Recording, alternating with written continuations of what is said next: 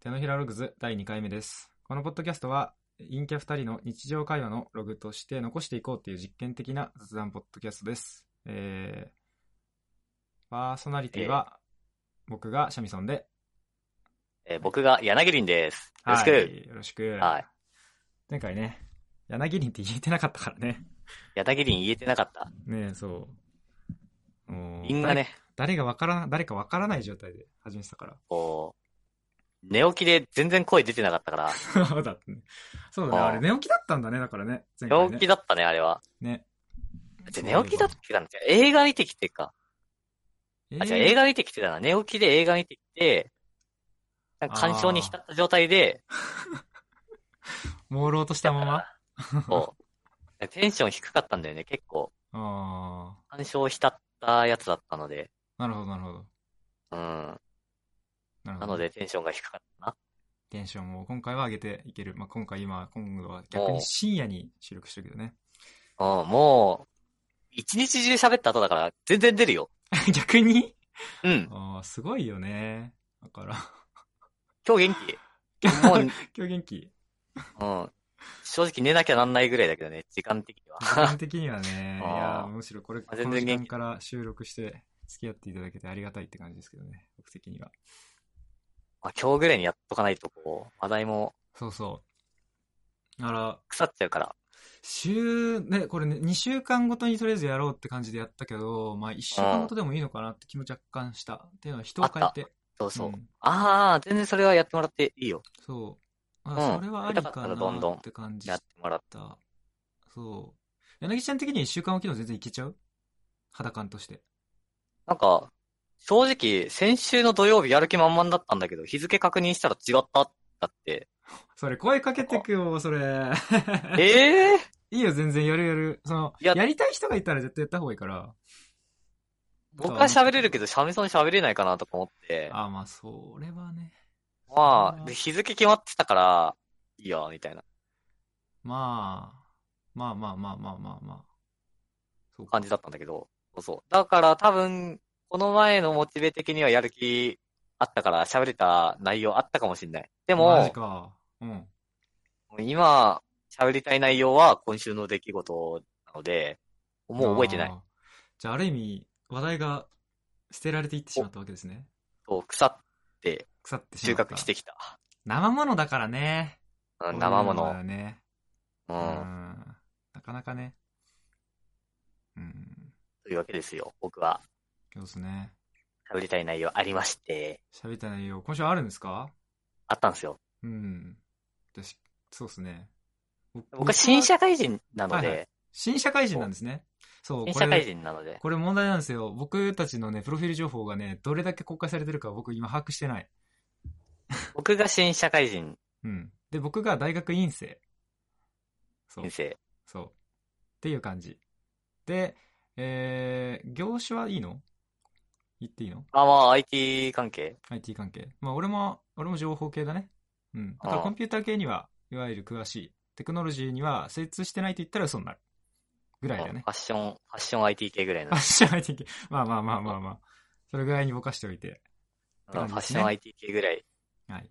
で、そう。社会人で、そう、研修があったんですけど、はいはい。あー社会人コミュニケーション研修みたいなの今週あったの？コミュニケーション研修？なるほど。IT じゃないからね。もうコミュニケーション研修の話がしたくて、はいはいはいはいはい。コミュニケーション研修でなんか思うところあった？あ、え、僕はね、もう、すげえショックな出来事があって、へこの自分の価値観を揺らがすような出来事があったんですね。ー。へー。なるほど何を、うんこの研修でやったかっていうとだけど、うん。とコミュニケーションは、えっと、相手を知らないとできないよね、そもそも。うーん、そうだね。うん。でわ、かる。うん。コミュニケーション能力はスキルだから、うん。じゃあ相手を知るっていう能力を鍛えましょうっていう内容だった。わー、なるほど。理にかなってる。で、まず話しかけるとか、うん話題を振るためには相手に合わせる必要があるんだけど、うんその選ぶためには、まずプロファイリングをしなきゃいけない。うんうんうん。相手をね。はいはい。っていう内容で、あの、研修作った人が、コミュニケーショントレーナーとか、プロファイリングの資格持ってる人が作ってるで、へえ。なんか、いろいろあるんでね。そう、なんか、んどういう人類、人類じゃねえや、えっと、分類で人を分けていくかっていうのを5項目ぐらいやったんだよね。へえ。例えば、はいはい。問題解決方法。問題解決のモチベーションの出るタイプが2種類あると。ほ目標解決型とう。うん。問題回避型。はい。これだけでも全然2人の考え方は違うから、あのどういう分類かだけで話し方を変えなきゃいけない。なるほど。目標解決型は、うんうん。えっと、やんなくてもいいよっていう課題でも、あったらやっちゃうタイプ。逆に？は目目標を解決しようっていうのにモチベーションが出る人だから。あ。はあ。なるほど、なるほど、なるほど。で、問題回避型は別にそれはやらないんだよね。ただ、やんなきゃダメだよってなった時にすげえモチベーションが出る人。はまあ僕とかだね。あ。ああ、そうなんだね。ももう期限ギリギリになってやべやべやべやべって。ああ、それは俺もだな。そういうことか。これ、が、そうう、んこれが問題回避型。はいはいはいはい目標は達成型？はい目標達成型は、タスクが割り振られた時に燃えちゃうの。い。おー。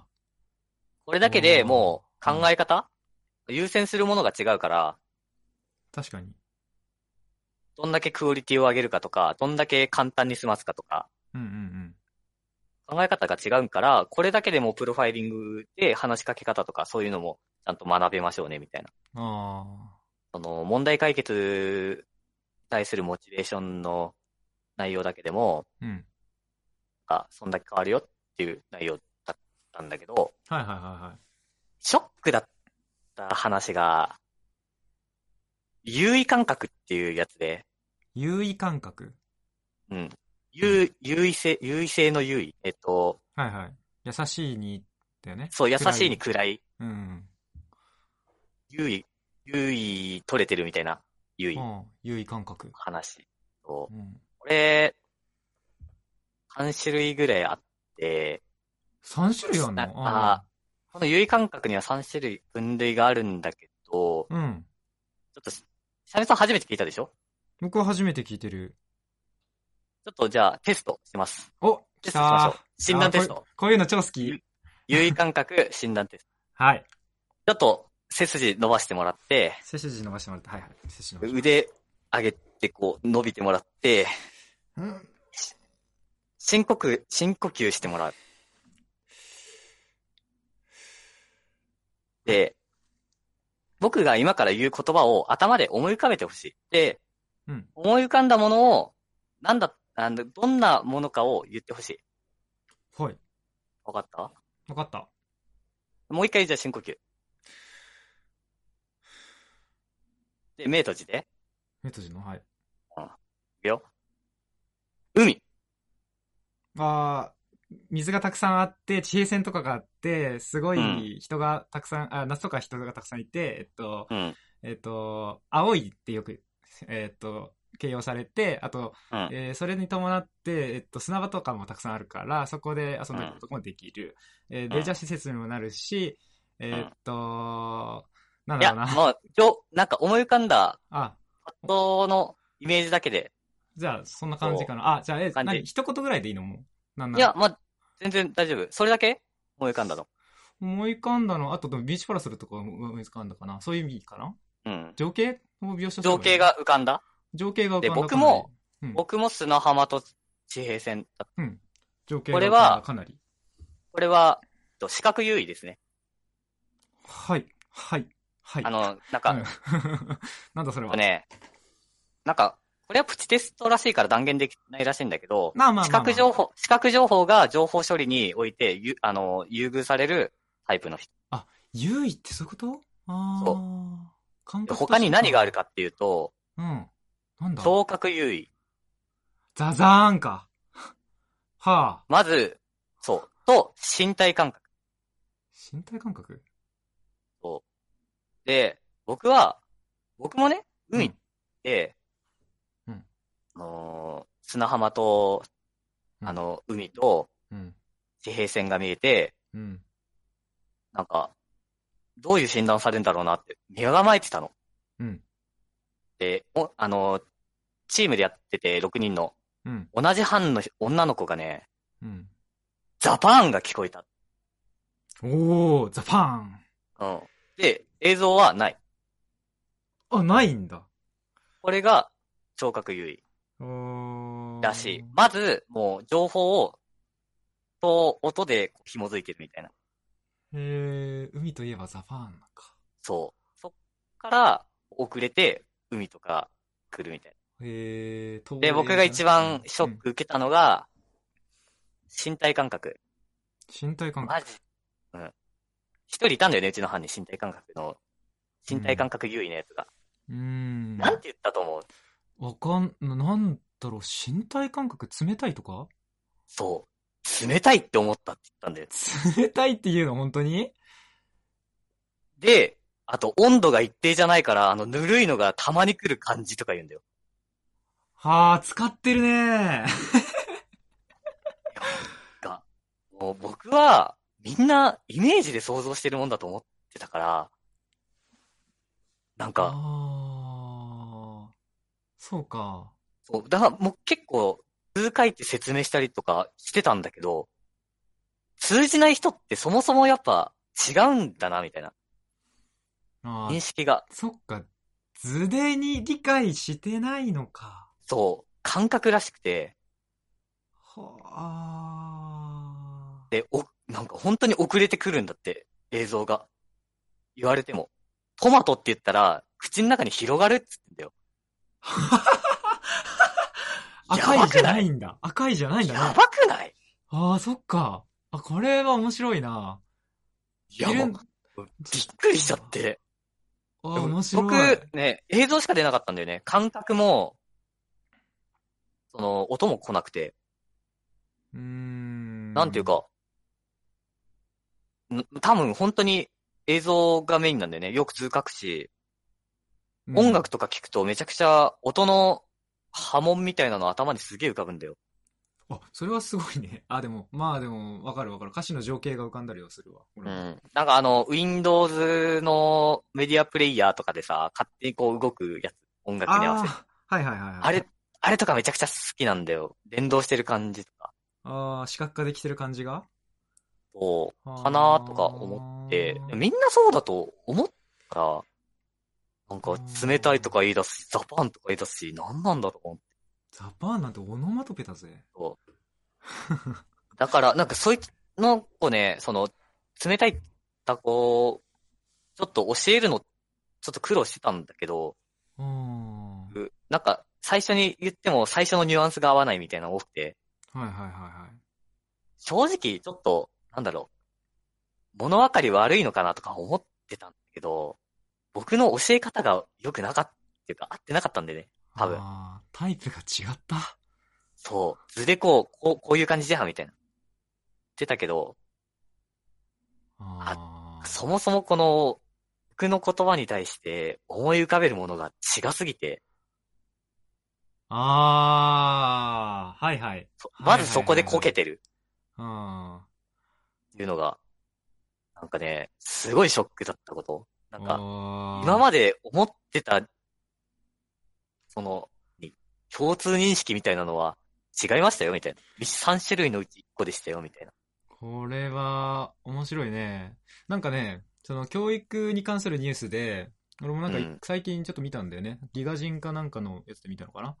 あの、教育の方針として、えっ、と、基本的にみんな座学じゃない。うん。で、ドラゴン桜とか見たことある？あの、東大に受かるやつ。あちょっとだけ？なんかもう全然覚えてないけど。まあまあ、ああいうので、まあ、多分見てる人とかわかるんだけど、あの、動きながら英単語を喋ると頭の中に入るみたいな勉強法があったりするわけ。歩きながら、木の、一一本の木の周りをえずーっと英単語を読みながら歩きま、歩くだけ。集団うんで、5人ぐらいで。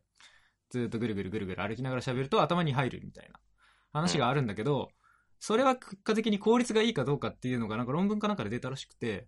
えっと、結果としては何も変わらないってことが分かったの。なるほどね。効率は。うん。ただこれ平均を取ったらって話らしいから、なるほどね。つまりこれははあタイプの違いってことになるよね。そうだねこれが。ね。多分そういうことだよね。聴覚優位。位の人は、どうや、どうすあのあ、あれ、同じチームにいた聴覚優位の子は、うん。暗唱で覚えるって言ってた。暗唱？もう、覚えたいことを自分で言いまくるんだって。はあ。歴史とかは自分で読まないと覚えないんだって。書くんじゃなくて。音読？音読、お暗唱。ああ。それで、記憶にすり込むらしい。だから、テスト中に先生の言葉が流れるんだって、頭で。すげえ。それで書けるって言ってた。でも、スライドを覚えれないから、話が面白くない人だと何一つ入ってこない。うわあ、難しいね。そうなってくると。そっかだから人によって多分覚え方があるんだよ。はあ感覚優位の人は、口でさ、触れないと染みつかないんだよね。どうするんだろうね。野球って言って、まずボールの皮の肌触りとか言言ってんだよね。え えー、みたいな。だからなんだろう、情報系の、まあ、研修やってるわけだけど、タイピングしかないじゃん。かなり苦痛だと思うんだよね。大変だね。ねパソコンってメディアが、パソコンっていうものが発達しちゃったからね。そそういう人たちにとっては辛い時代かもね。ちょっと。う。ね思った。もうどんだけ、学んだことをどんだけこう頭の中でさ、こう図し図にして関係づけるかみたいなことで僕は処理してるんだけど、うーん。そういうのできないもんねって。どうやるんだろう。そねもうだって、文字と絵の行き来をずっとする感じでも記憶は。うん。本当に、絵にキャプションがついてる感じだから、常に。そういうイメージだった。うん。記憶の仕方は俺は。聴覚優位の子の夢の話をしたんだよね。夢の話？夢の話。ぐっすり寝てる時の、ね、夢の話？そうそうそうそう。そう。夢、どんな夢見るみたいな。あ僕は白黒のパラパラ漫画みたいなので結構特殊なんだよねみたいな話してたんだけど、あ。ねえ、それね。うん。特殊だよね、かな白りね。黒でパラパラ漫画みたいにこう、コマ送りの映像なんだけど、全部白黒、えー色ないんでしょ？だって。色ない。うんそう、白黒うなんだけ、ど、その話ったら、追われてる夢をみよく見るんだって、その子は。聴覚優位の子。へえ、聴覚優位の結子は。構。そう。追われてる夢を見て、で、ジャングルで追われてたりするんだって。へえ。でも、景色とか顔とか一切は記憶にないんだって。へえ。追われてるっていう感覚と音だけ、頭、あの、夢として残ってて、音だけ。その情報もわかる。けど、ジャングルの映像もないし、人の顔の、もう全然わからない。へえ。そこまで関係してるのかは、わかんないんだけど、話してみたらどんなこと言ってた？ええ、面白い。それが夢なんだ、みたいな。はあ映像だと思ってたからさ夢って。うん、思ってた俺も。映画とかアニメとか、そういうの。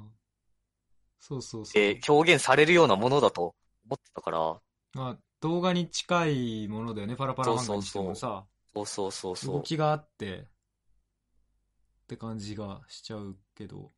夢なのに映像がないって、うわ、もう本当に冷や汗ダクダク書いてたよ、僕。うん。すげえ話聞いたな、みたいな。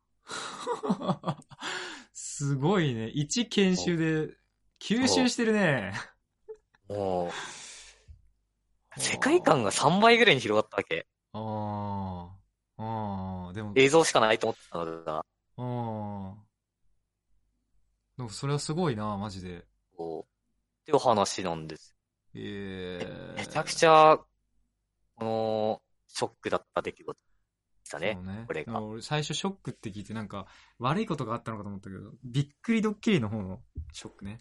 そう、なんか、カルチャーショック的な、ね。うん。ああ。でもショック以外にどう表現していいかわかんない。ああ。まあ、雷打たれてるからね。感覚としてそはドーンっって。ね。本当はだ、なあれちょっと黄色い雷がこうね、ダダダダダってね、ジグザグにこうシャーン来てるシャーンだけど、彼らからするともう音だもんね。ゴロゴロゴロゴロ。そうそうそうそうそうそう。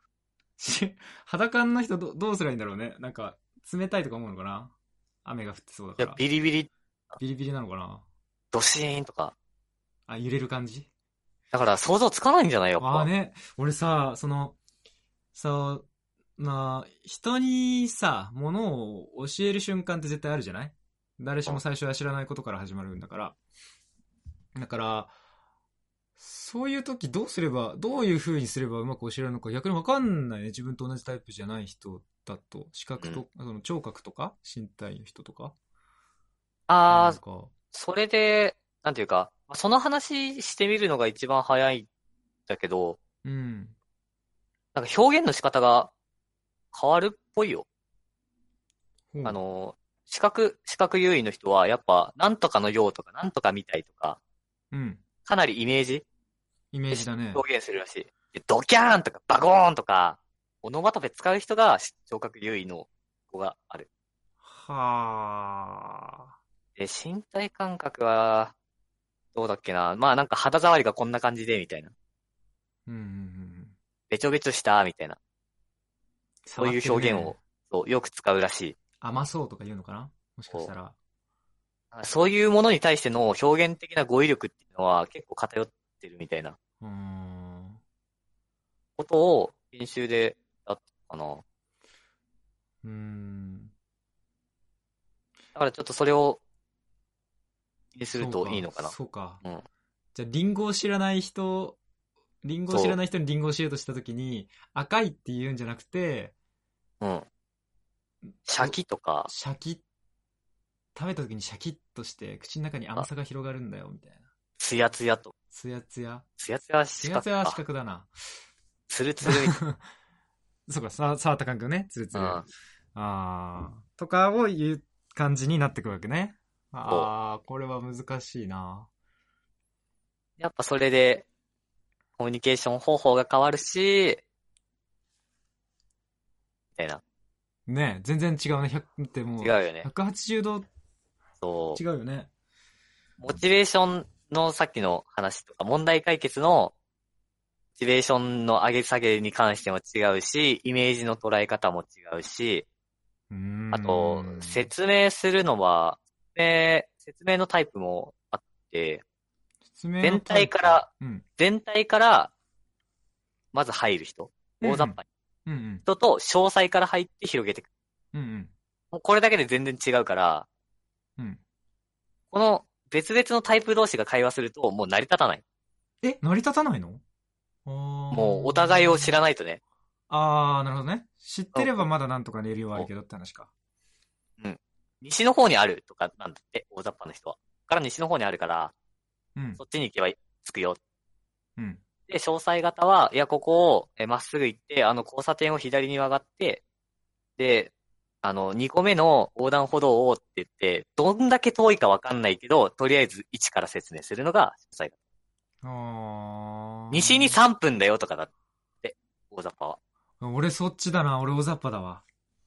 うん。だから、うんこれはお互いがどういう人かってわかんないと、なんだこいつ適当だなとか、話長えなとか、そういう風にずれちゃうよねって話ああ、確かにずれるな。をとか。話長えなって思っちゃうな。うん、そうそうそうそう。ストレスだね。僕、詳細型だからさ、ね。詳細型なんだよね。詳細型、すげえ。そうだから話合わないって言われた時に、なんか、あれ？ってなったんだよね、一瞬ね。だからあなるほどね。そっかそっか。でもそれは認識してるしてないで対応が変えれるよねっていう研修。ねえ、ね。そうそうそう。今ここで証明してるけど、うん。ね。話し方が、プロトコルがあるから、しっかり話すには。そう。だからコミュニケーションっていうのは、スキルで磨き、磨いて、あの、み身につくものだよっていう研修だったうんうん。わけですね。へえ、面白い。いや、面白かった。いや、俺も卒業して研修受けてえな。とか思っちゃう。いや、社会人研修めちゃくちゃ面白いね。いや、でも、いいね。僕さ、その、情報系だから、周りでやっぱりその、技術寄りのそうだね技。術ガチガチ寄りの人がちょっと周りにいたりするんだけど、その人からするとやっぱり研修はもう、そういう研修は全部苦痛らしいね、やっぱり。そのコミュニケーション研修とか、社会人マナーの研修はもう全部苦痛。完全にもう苦痛。悪い。か。あ、嫌なんだ。嫌な、みたい。だから、なんかもう、おままごとって言ってたもん。だって、ツイッター上で見たけど。1ヶ月間おままごとをやって、その後からやっと息が吸えるようになったとか書いてて、え えー、みたいな。なるほどね。あ、そういう認識なの？みたいな感じの人がさ、結構多いからさ、僕結構こういう話好きだから、やっぱりコミュニケーションの話とか、し社会学の話だったりとか、心理学の話とか、う哲学も好きだし、ん。うん。その、体系的には勉強してないけど、うんうん。まあ話かじる程度ならね。そうそう、すげえ好きだから、なんか興味持てるけど、持てない人とかやっぱり多いから、なんかそうだね。ね、もったいないなとか思っちゃうね。俺はだからそういう意味では、早く逆に受けたいね。うん。なんていうか、日に日に、いろんな人と仲良くなってるから、日に日に楽しくなった感じはあるよ。まあでもそれはこう、魅力の問題もあり、ありそうな感じするうけど、ん、ああ、そうだね。まあまあまあ、でもまあ、楽しいだまあ、ろうなとは思う。と、まあ雰囲気いいよね、同期の中の。あ、そじゃないかな。いや、だってみんなガチガチで IT やりたいです、みたいな雰囲気だったら、そら、ままごとになってしまうかもね。う。ああ、そのコミュニケーション研修とかだってことか。うん確かにそうだね。俺はこれをやりたいみたいな。うん。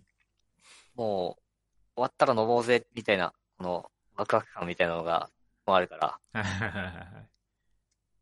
なんか浮かれてるよね。学生気分だとかれ。てる。まだ。浮かれてる。だからちょっと楽しいかな、そういう部分は。まあまあまあ。うん。社会人2年目の友達が言ってたけど、その、うん。で、1年目は、まず学生気分を抜くためのものだから、それでいいんだってことを言ってたけどね。まあでもまあまあ。わかるわかる。まあ、すぐシャキッと切り替えるのは至難の技だと思うけどね。うーん。なかなかできないだろうな。え実際やっぱその社会人研修やって、ちょっと、世界が広がって、で、こういう人、こういう人、こういう人来たらこうしなきゃなとか考えてるだけでも、まあ学生とは違うかなとか思っちゃうね。まあ学生時代考えてないこと考えてるだけでも、全然違うわな。っていうか、学生の時にさ、うん。対人の指導なんてされてないじゃん。まあ当たり前だけどね。こううん。なおさら。身に染みるというか、今更。あかそれをもう、中高って知ってたらどんだけ、こう、そうよね苦労しなかったことかみたいなね。あ、まあ、うんでも経験があってってのもある気はするけど、でもまあそうだね。ないよりはいいだろうな。こう。いや、もう本当に、社会人研修が結構染みること多いね。うん。僕は。なんか、でもそれ関連で言うとあれだ、やっぱ心理学、いやバックグラウンドにきっと心理学が体系的にあるのかなとか思うね。そういうあの。うん。そう。最あ。近し、そううん。最近心理学系のね、YouTube を見ていて、あの、メンタリス YouTube? ト、YouTube でう、んメンタリスト DAIGO ってわかる？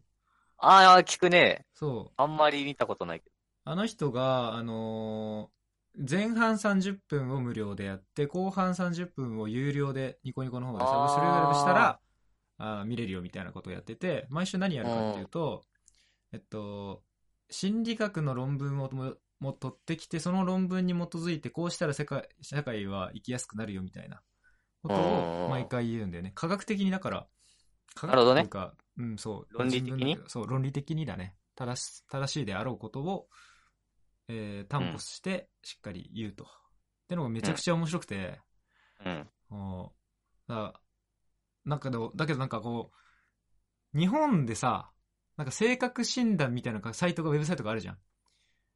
あるねああいうので心理学に沿ってなんか出されてるやつがめちゃくちゃなんか少なくて、個人的に見てて。バックグラウンドに心理学がある感じがしないのね。うん、しない。恋愛診断あ、しない？うん。うん。なんか、え、これ本当に正しいの？とか疑っちゃうのね。うん。だから逆に心理学の論文とかがこう書いてあるやつとかと、海外のやつとかだとね、結構載ってたりして、うん。なんか、ああ、ならなんか、なんか納得できれば確かに俺そういう人間なのかなとか思えたりするのね。だから、逆にこう、心理学をこう、どうやったら体系的に学べるかがわかんなくて、あめちゃくちゃ今俺心理学に興味あるんだけど、手が出せない。何が信用できるかわからなくて。ー。疑ったら終わりじゃない？でも。もう、書いてあることを信じるしかないよね、心理学からだったら。そう、でも、その、か、どっかへその書いてあることをさ、なんか、本当に合ってるのかって多分論文が絶対示されてるから、もし心理学に沿ってるなら、その論文見つけられないとダメじゃん、絶対に。おかしな話になっちゃうじゃん。うん。これ思いついただけやんと。経験でものを言ってるじゃんってなっちゃううから。だ。からそれがしっかりソース元があるような、その、何、メディア？なるほどね。というか、まあ本というか、を今めちゃくちゃ欲しいね。なんか。心理学者、心理学者ならいいんじゃない？心理学者が言った本なら。あ、ね、そうそう。心理学者が書いた本ならいいのかな？ね。ちょっとか心理学者なのに心理学できてないって、素人がよう言うわって感じよ。まあまあね。まあとりあえず買ってみて、読んでみれば、そう。なんかソースが書かれてないのが多いからすごくね、不安になっちゃうんだよね。まあ、まあ、それはあるね。うん。迷信感あるよね。そう、迷信感ある。特に多いから、文化的に日本、とても。君血液型占い嫌いだもんね。大っ嫌いだね。論理的に全く根拠がないじゃん。って思っちゃうんだよね。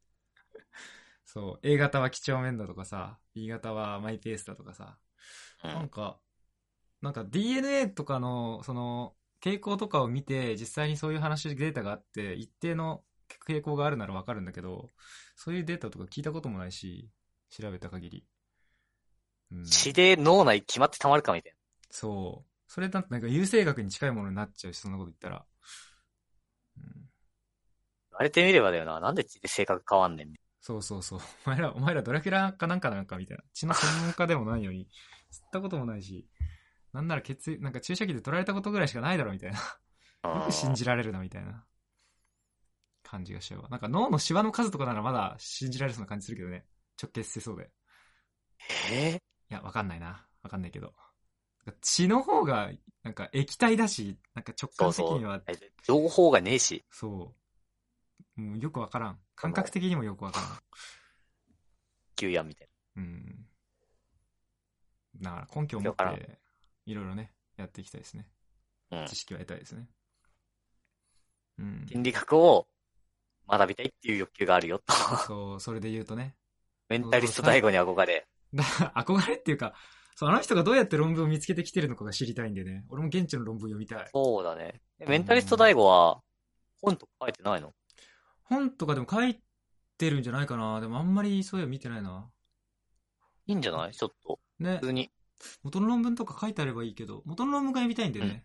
本人的にまあわかる。るけど、うん。そっからこうさ、ねハイプを見つけていくというか。そうだね。そう。いろいろね、心理学にも確か分野があるらしいから。そう。ちょうど、なんだっけ。なんか大悟の、そのメンタリスト大悟の話で、うん。なんか人、人小話あるぞ。ああ、どうぞ。この小話。なんか、コミュニケーションで、えっと、あなたのコミュニケーションは、えっと、正しいですか？みたいな話。えっと、うまいか下手かみたいな話なんだけど。あなんか、えっ、と、今週、そう、ちょうどね、その YouTube の今月のテーマが、なんか、人脈のつ、人脈がテーマなんだって。ー、人脈？人脈。で、人脈を作るためにはどういうふうなことを利用、やれ、考えれば作れるかみたいなことをやっていて、うんで、その、人との距離の縮め方。えっ、と、まず初対面の人間との距離の縮め方として一番適切なやり方は何かみたいなうん話なんだけど、うえっん。と、初めてのコミュニケーションで最初に出す話題として、まあ、6種類でちょっとぶざっくり分類して、これの中でどれがいいかな。そう。うんどの中でどれがいいかなっていうのを、えちょっと、うん統計学的にちょっと調べたと。これテキサス大学の人が調べたらしいんだけど、うん。一つは、生活の話題を出す。家庭は家庭とかね、職業とか、出身地とか。結構大雑把だね。そうそう。だから、生活だね、本当に。だから、あなたはどこ出身なんですか？あ、僕は、まあ、茨城出身です、東京出身です、とか。あと、職業は何やってるんですか？とか。あ、僕は、えーなんだろうな、学生ですとか。まあ、エンジニアですとか。ね。そういう話。で、2個目が、態度とか信念。これはえ、ざ態度うん、態度とか信念。おーこれは、えっ、と、政治思想とかだね。僕は共産主義が一番いいんだとかね。資本主義がいいんだとか。理念とか、そう。で、思想とか。そう。そういう意味では人生の捉え方っていう意味でもあるし、あと、面白いの言葉が使われていて、弱い人への態度っていうのもこれに含まれてる。あだから、アフリカの子供が弱い人間だと感じた人がいたとしたーら。それに対してどうするべきか。僕は関係ないんだから何もしない。いやいや、助けてあげるべきだよ。助けてあげるにも方法はたくさんあるよね、みたいな話。お金をあ渡すのか、一緒に寄り添ってあげるのかとか。そういう風な態度の話。で、三つ目が今度は趣味。趣味とか休日の過ごし方。うん。ご趣味何ですか？まあ、まあまあよく言う話だよね。スノボやってますとか、なんか、書道やってますとか、うねんそういう話だったりとか。あと四つ目が、もう本当に多いね、これね。四つ目が、えーコミュニね、コミュニケーションスタイル。コミュニケーションスタイルの話をするの？そう。あ、あなたって結構論理的な喋り方する人ですね、みたいな。あ、僕結構感情的な話し方しちゃうんですよ。結構すぐ感情的になっちゃって、とか。これ最初の話題によ。ああ、結構感情的ですね、とか。喋り方についてとか。あ。ないなあそんな。最初にはね、なかなかね。ね。で、5番目が、パーソナリティ。これは心理学の用語らしくて、自分の性格についてってことらしい。性格について？そう。僕は怒りっぽい人間なんですとか。いや、僕すぐ泣いちゃうんですよね、とか。そういう話とか。結構泣いたりします、すぐとか。パーソナリティ。自分の性格についておしゃべる。が5番目で、最後に見た目。これはわかりやすいね。ああ、なるほどね。うん。で、えーこの中でどれが一番いいか、えー、ってなった時に、最初に出す話題ってね、結構む、結構難しいと思うけど、結構何の話題する？俺はあんまりわかんないんだけど、柳ちゃんとか最初最初の話題。か。最初だと、あ、僕結構趣味かな。ご趣味は？趣味と生活多いと思あう。あ。どこ住み？みたいな。はいはいはいはいはい。で、電車の方向だったりとか、あ、はいはいはい。話題に、話題にしやすいよね。同じ電車だったら、あ、じゃああそこ？こことか、ここら辺？とか、な何線？とか、や山手線行って、だったりとか？そう電車めっちゃ混むよね？とか、知らない電車だったら他に何あるの？とかから話題広げられれるから、で、そういえばあいつもそこだっつってたなとか、うんうんうん。もうがっつり生活で広げていくね。かなり、あ、生活多かったかな。うん。生活多かったのと、あと、ゲームが好きだからゲームやるんだけどやらないなんかみたいな。やったりとかしないのかなはいはいはいこの二つはかな多かった。、まあ、僕も言っちゃうと、えっと、趣味だね。やっぱり。趣味の話と生活の話多かったよ。やっぱ絶対最初は、最初はでもそうだよね。やっぱね。そで、これ実験結果から言うと、えっと、二ついいのがあって、この中で。で、何かっていうと、えっと、態度信念がまずいいっていう話がある。思想についてはあ。最初だよ。最初で。うん。で、えっと、あともう一つはパーソナリティだね。だから自分の性格について。これがすごく良くて、で、その3番目に確かコミュニケーションスタイルだったはず。なるほどね。うん。この、で、大きくでっかいのがこの最初の2つ。態度、信念。うん例えば、自分は、えっ、と、資本主義なんです。資本主義が一番いい思想だと思ってるんだ。君はどう思うとか。うん。だから僕はキリスト教が一番いいんだと思ってるんだ。君はどう思うとか。うんで、もしかして、その後に、ああ、パーソナリティの話をしようとなったら、僕はすぐ結構泣いちゃうんだよね。実は最近泣いたじ出来事があって、みたいなことをいきなり喋り出すやつ。これがうんコミュニケーションとして一番相手との距離を縮めたというふうに、えー統計学的になりました。距離を縮めたことをいいこととしたとき。そうそうそう。あつまりは親密になったってことだね。何でも話せるようになったなるほ。どね。統計か、なるほどね。うん。基本的に心理学は統計学だから、バックグラウンドは。正しいかは。アンケートとか、フィードバック平均が一番距離縮んだのが、えっと、まあね、平均かどうかはね、わからないんだわ。平統計学って平均だけじゃないから、中央値とかもあったりあするから。そう。まあ、統計学的にそれが一番いいとされたってのが一番わかりやすい説明かな。なんか、あードン引きされた距離の一番遠いのはどれなんだろうなって感じ。それ、は、見気た目。になるよね。見た目。あ、見た目か。見た目が一えー番悪かった。あの、距離を縮めづらかった、一番。なるほどね。うん。まあ、悪いかどうかわからない。縮めづらかったってだけだからう。ーん。うん。っていう話。これは、えっと、つまりは、これ分かったことなんだけど、柳ちゃんはさ、割かしコミュニケーション自信ある方だよね。割かしね。そんないに、や、自分はコミュ力なない方じゃないだろうとは、コミまあ、普通ぐらいかな。ね、普通ぐらいでね。うんまだね。僕もまあ、そんな悪い方じゃないとは思うね。全然喋れないわけじゃないし、初対面でもまあ、まあまあまあ、5分ぐらいは喋れる自信はあるよ。最低でも。うん。うん。全く喋らないってことはないし、緊張はするけど、まあまあまあ、相手が合わせてくれればいけるなって感じはする。で、まあ、するね。で、でも絶対さ、最初にさ、態度信念の話しないじゃん。しない。ね。俺は人生をこういう風に謳歌しようと思ってるんだな。最初言わないでしょ、絶対。で、自分の性格、ね性格をこう、ひけらかすようなことはさ、なかなかやらないじゃん。うん相当そういう場じゃない限り。うん。じゃあなんで、えっと、それなのに、ある程度コミュニケーションがうまくできるのかっていうことをちょっと考えたんだけど、うん。これは結局、その、態度とか信念とかパーソナリティを僕たちは多分見てるんだよね、常に。会話の中で。あなるほどね生活の話をしながら。ー生活の話をしてるけど見てるのはそこなんだ。だと思うんだよね、僕的には。かなり。なるほど。そうじゃないと説明がつかないから。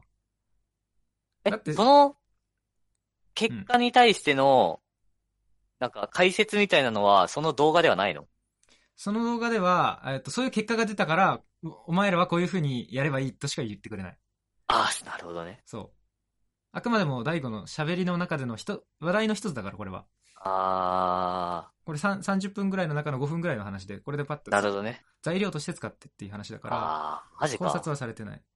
ただ僕がこれ感じるに、これさ、実際実験の場でやってるわけじゃん。だから、うん、そうだね。コミュニケーションを皆さんしてくださいでやって、で、いざ話題出そうってなった時に、みんな絶対さ、もうコミュニケーションするぜするぜって人しか絶対いないじゃん。まず。え？だって実験で集められて、いや、それで。実験で集められ、じその実験とかって結構バックグラウンド喋らないんじゃないの？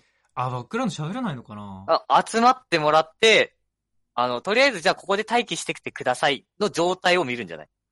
ああ、そうなのかな？実験する前に。実験する前に、ちょっとじゃあここで二人で待機していただいていいですか？って言った時に、そのな距離を縮めているのを観察してたりとかじゃない？ああ。それなら確かにいいな。なんかちょっと思ったのは、なんかこう、その態度信念とかパーソナリティの話をする前の段階で、ハードルを下げるっていう行為絶対やると思うのね。コミュニケーションの。うん。その段階として生活の話だったり趣味の話だったりとかするのかなってちょっと思ってたの。前段階として。うん。確かにでもそうだね。じゃあ、ズケズケ言った方がいいのかなもしかして。とか思ったり今したな。いやー。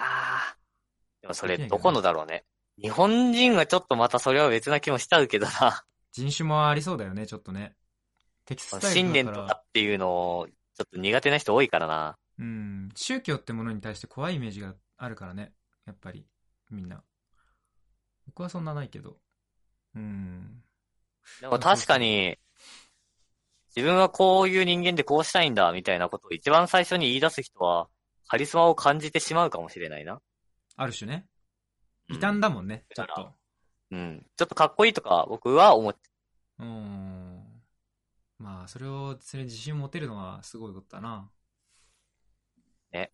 そうそう。でも多分ね、僕、僕はと、まあまあ、少なくとも僕はそうなんだけど、あの、生活の話してる時とか、あの、趣味の話とかしてる時とか結構退屈なのね、僕は。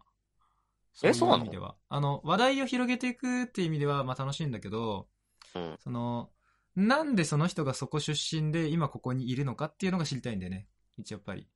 あ、もう中なんだ。そう。僕いや、それはズケズケすぎるな。あ、いや、だから、もちろん出さないし、うん。全然言わないけど、本当に知りたいことはそこだから、うん。そう。だから話しながらやっぱり見てる部分とか注目したい部分はそこしかないんだよね。なるほどね。バックグラウンドなんだ。性格とか、そう、俺はね、かなり態度とか信念とかパーソナリティがめちゃくちゃ気になるの。あ超ー気になるんだけど。実際そうだね。うん。あ、そうだね。なんか、めちゃくちゃおとなしい男の子がいたんだけど、うんうん。なんかいつも片耳ピアスつけて、へへへ、そうなんだ。うん。お、ちょっとチャラい。チャラいっていうか、チャラいというか、うん。ファッションだから。会社でつけるってあ、そうか。新社会人じゃん。さ、でも、止めれないんだなって思っちゃうのね、見てて。つけたい欲求が。あー。あはははは僕が見る感じ。じなんていうか、はアピールする感じでもないの。ちょっと、本当にちっちゃいのつけててみたいな。あ。うーん。アピールする気ないんだけど、いや、ピアス好きでつけたくて、もう抑えられなくて、目立たないやつをつけてるみたいな印象なのね。うーんなん。か、それを見ると、まあ確かに、その人をしの話を聞きたくなる。うーん。この段階で。うん。で、そうだね。でそういうところに興味持ってもらって話してかけてもらったら嬉しいね。嬉しいよね。なるほどな。そう。あだから、俺のピアス見て話しかけてくれたんだとかって嬉しいもんな。話しかけるか。そう。で、なんでそのピアスつけてるのがやっぱり一番気にならない？どの、そのピアスどこで買ったの？じゃなくてさ、そのピアス。なんで？そうなんでつけてんの？なんで？君はどうしてそういうピアスをつけるモチベーションがどこから湧いてきたの？って話がやっぱ一番さ、俺は楽しいと思うんだよね。てか、俺は、俺が興味あるってだけだから、あれなんだけど。そうそ全人類そうであるとは言わんけどね。そうそう。なんかこう、僕、僕たちっていうか、まあ、割かしコミュニケーションが好きな人とか、嫌いじゃない人とか、しゃべ、おしゃべりが好きな人って多分、上辺のその、て話題ではなくて、中身がすごい好きなんじゃないかなって気がしてるのね。すごく、最近それを感じる。う。あー、なるほどな人間性だったりとか、性格とあか、行動原理だったりとか、うん。そういうところやっぱ好きなんじゃないかな、みたいな。それを知るのが好きで、でそれを自分に投影したりとか、相手に投影したりするのがやっぱ楽しかったりするんじゃないかなって気がして、この話いいなぁ、みたいになったなったっていう話。なるほどね。そう。小話でした。いいね。はあ、はあはあはあ、ちょっとそれは、自分の発言もちょっと、こう、認識が変わってしまうかもしれないね。自分にも？ほ自分、なんか、この話題出して自分は何を探ろうとしてんだろうみたいな。う。ああ、なるほどね。そでも、あれじゃないの？単純にその人がどこに住んでるんだろうが気になるだけっていうのはあるよね、きっとね。う。いや、でも、あ話題として出すこと多いかな。あ、あくまでも材料として、その、普通に。え、はいなんうん。だろう。相づちみたいな研修やったんだよね。はいはい。ミ、え、ミラーリングとか、なんかマッチングとかバックトラッキングとかなんか、あったんだけど、ほう。はいはい。ミラーリングとマッチングは置いといて、バックトラッキングは相手が言ってることをそのまま返すえー、そのまま返す？こういうこと？とか、ああ。だからとかそうう、ん。とか、え、本当に？いや、違う、違うな。本当にとかじゃないや。昨日サッカーしたんだけど、昨日サッカー？とか、そんな感じ？はいはいはいはいはいはい。あ、これ俺結構好きだよ。そう。それがバックトラッキング。もうこれ単純に強力なコミュニケーションっていうので、これを、できない人はもうこれをやりましょうみたいな感じの。うん。でうん俺の一個上が、まあ、要約だとか、あの、言い換えっていうのが、一個上なんだ。へえ。うんあ、そうか。バックトラッキングの一個上、要約と、あ、つまり何々ねとか、はいはいはいはいはい。あと、の大変だったんだよねって言った時に、え、忙しかったのとか、言い換えなるほどね。ていうのが、一個上になっていくよって解釈っていうフェーズがあるもんね。うん。で、まあなんかそういう研修した後に、うんうん。えっと、話し手と聞き手に分かれて、は話し手はうん自分から話しかけない。え？で、聞き手が聞いたことだけに答えていく。ええ、面白い。で、聞き手はなるべく少ない数の質問で相手を話す、話させてとかって言ったんだよね。あ、難しい。あ、なるほどね。で、僕は結構質問しちゃったんだけど、しちゃうね。俺もしちゃう。あの、周りの人のフィードバックが、あもう質問の出るスピードが速い。へえ。昨日ラーメン屋行ったんだ、みたいな。楽しかったことあるみたいな質問から始まったんだけど、うん。ラーメン屋行ったんだって言った時に、何円だったのつって、どこにあったのとか、何ラーメンなの量はどんぐらいなのとか、何が好きなのいつもとか、おー。あ僕はすぐにこう、出たんだけど、あんなすぐ出ないよね？みたいな言われて、うん。俺も出ない。うん。でも気になったんだよな、普通に。単純に気になったから出たんだよな、みたいな。あ。値段、じゃあ、そ出そうと思ってもまああるだろうけど、結構自然に発生的に出てきたものでその量だったってこと？う。うん。だから人と会って、なんかばったり駅とかで会ったら、あれ何線使ってるの？みたいなのはすぐ出ちゃうんだよね、僕は。あー、そうか。なんか話題見つけなきゃじゃなくて、普通にちょっと気になるから言っちゃうみたいな。ああ、じゃあもう天性のものだね、それは。あ、でも、癖っていうかどうだろ。さ、癖って近いと思う。うん。ちょっとでも気になったらもう、ちゃう。まあ、後天的か先天的かは置いといて、ね。うん予想とのギャップを、こう、あ、やっぱそうなんだ、で話できるし、え、違うの？も話できるし、まあ、とりあえず聞くが一番早いな、みたいなところはあるね。で気になるのがちょっと生活のことが多いかな。弁当持ってきてる人は、え、それ自分で作ったの？実家暮らしとか、一人暮らし？朝早く何起きたの？何時から作ってんの？みたいへえ。な。もう全然気になる要素が、弁当だけでも違うからさ。俺はなん、逆に俺は全く気にならないなうん。気になってるき、けど、聞いてないことの方が多いのかなどっちか。柳ちゃんが？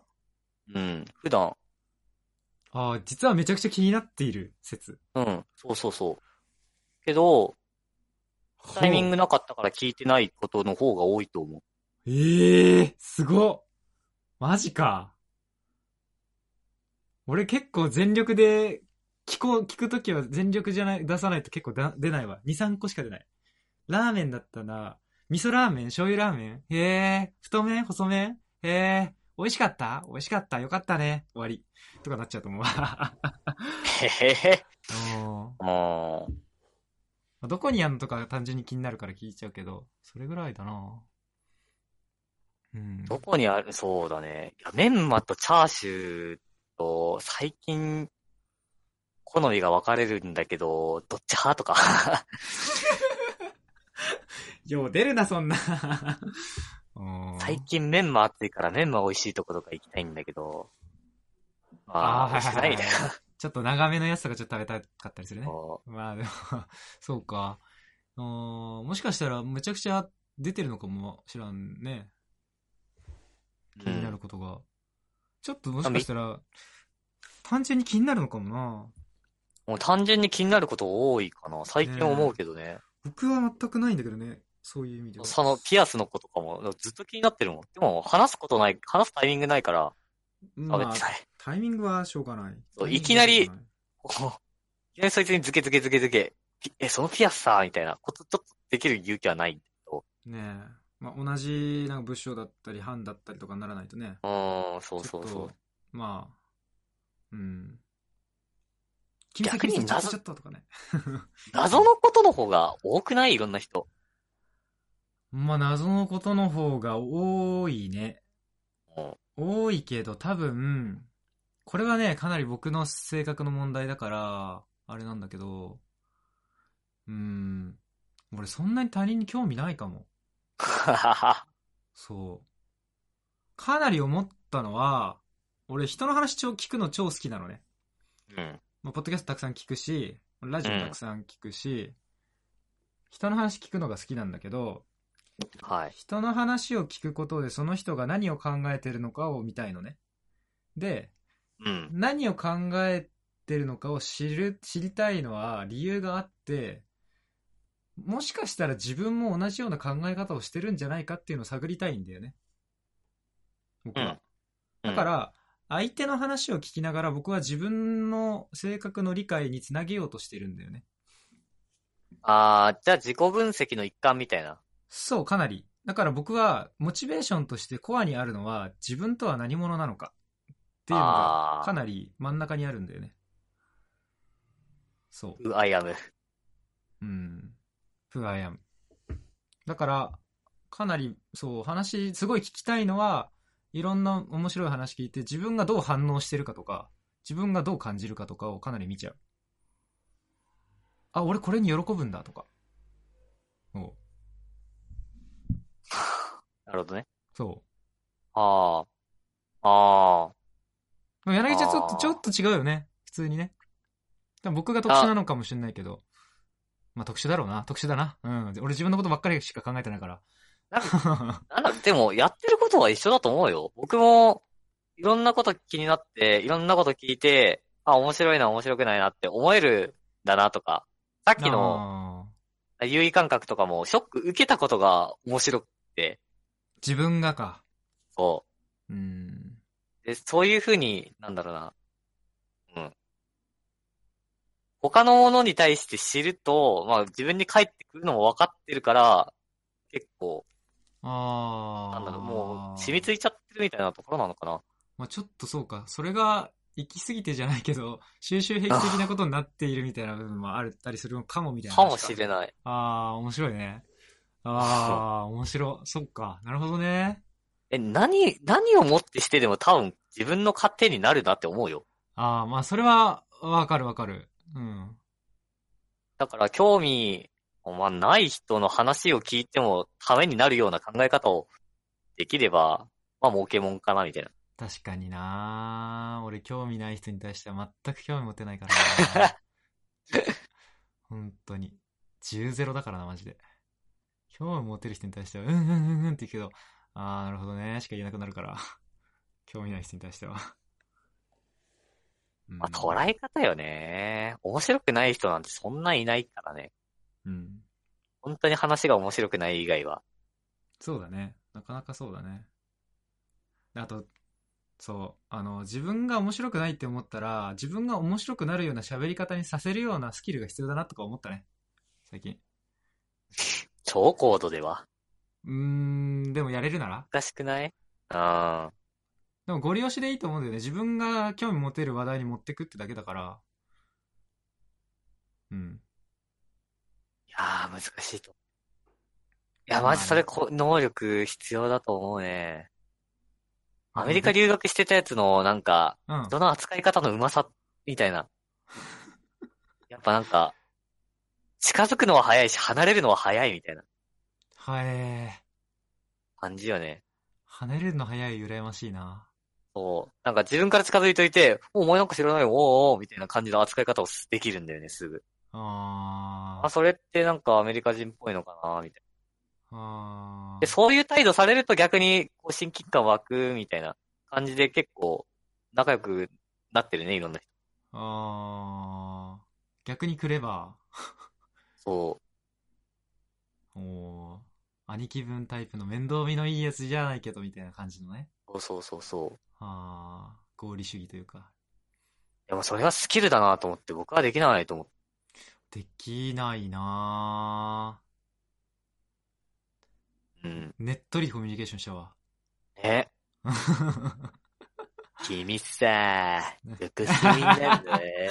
ねっとりしてんな。ええ 気持ち悪い。ああ、そうそう、ー。できないね。ね、でもなるなる。うん、そんな感じだよ、だって。うん。昨日会ったら次の日、も次の日会った時に、おう、おっすっつって、そっからずーっと喋っちゃうもん、やっぱり。やるっちゃうね、ずっと。うん。やっぱり。そこで、いや、俺違う人と喋るんだっつって、うんとこう、なんか、意思を持って違う人と喋りに行くのはできないな。コミュニケーション上手い人って、喋りたい時に喋れるような環境を作ってる気がする。今思った。うん、それは俺は心当たりは若干あるな。あ、そうん。環境づくりしてる人っているよね、でもね。多分コミュニケーションにおいては。うん。まねその人間関係をマジでマネジメントして、うん。こいつはいつでも喋れるやつ、こいつはこういう時に喋りたいから、こういう話題を喋るやつ、みたいな感じで割り当てていて、うんで、定期的に一定の周期で声をかけることによって、なんか皿回しみたいな感じでさ、こっち回して、こっち回して、こっち回してっていう風になんかやってるイメージがある。そういう人って。あー、できねえなーなんか、できないね。情がないようにも感じちゃうもんな、その、話だけど。あーまあ、ある種ね、味方としてねえ、うん、感じちゃうからね。道具のようだと言われればそうかもしれないが。こうそこに引け目を感じてしまう時点で僕らは、こう、もう二流よ。ダメか。こう、出てコミュニは、ケーションに自信、自信はな、なくもない程度の、そうだね。なくもはないけど、よあるわけじゃないな。うん。うん。分析は好きだけど。つく気もしねえ。うん。実践は、ちょっと、難しそう。感じですよねできてもそんなとこっすかね。わりかし、そうですね。1時間6分。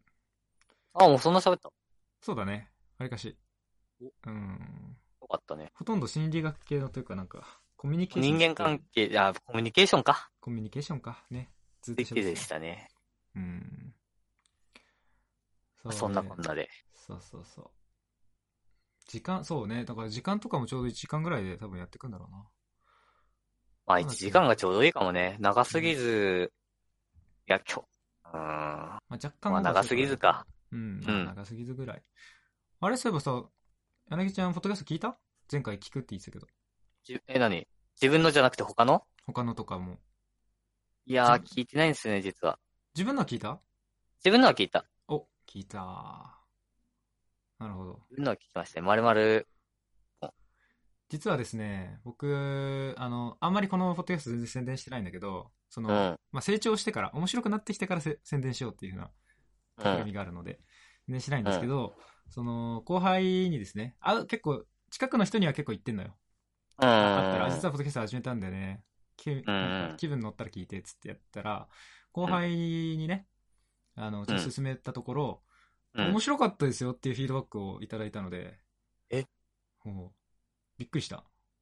マジ？そう。あれが？おっと、えー、多分その人、多分その人じゃないけど、え、え違くて。ああのあの内容が？第1回が。うん。だから近くの人だからっていうバイアスもあるだろうけどね、知ってる人だからとか。そっか。うん。けど、あなんか、もう1時間ぐらいで長いと思って、正直途中で飽きちゃうかなと思ったんですけど、最後まで聞いちゃいましたね、つって言って。へえ つって。ああ、そうつって。ああ、ありがとうつって。面白いですね、つって言ってて。え、嬉しい。ね、嬉しいよね。あんなにテンション低めのやつね。そう、びっくりした俺。だから、まさか褒められるとは思わなかった。そう。れ出てくるね。ね。では続けていきましょはい。う。今もね。はい。はい。じゃあこんなとこっすかね。こんなとこで。はい。